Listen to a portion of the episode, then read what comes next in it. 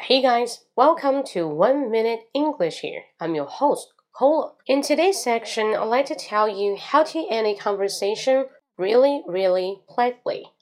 今天呢，我们来说一下如何很有礼貌地结束一个对话，结束一个话题，就是尬聊聊不下去了，你应该怎么说 ？Alright, so the first sentence, you can say, I don't want to keep you any longer.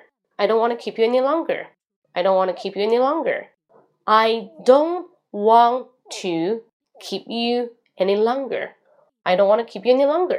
表示我不想再打扰你更多的时间了，不想打扰你。I don't want to keep you any longer. Okay, so that's the first one. And the second one, you can say, It's been a pleasure talking to you.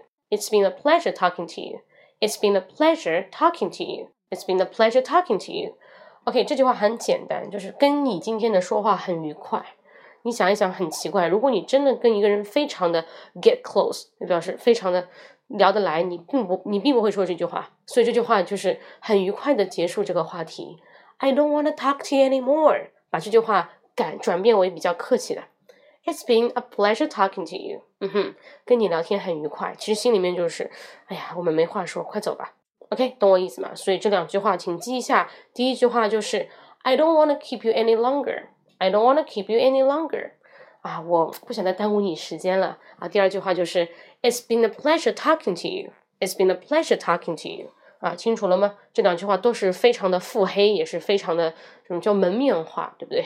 其实就是赶对方走，但是又很礼貌。Okay, so hope you like it. If you like this kind of sharing, you can subscribe my WeChat account.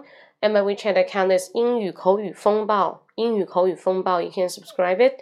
Alright, so hope you like it. See you next time. Bye bye.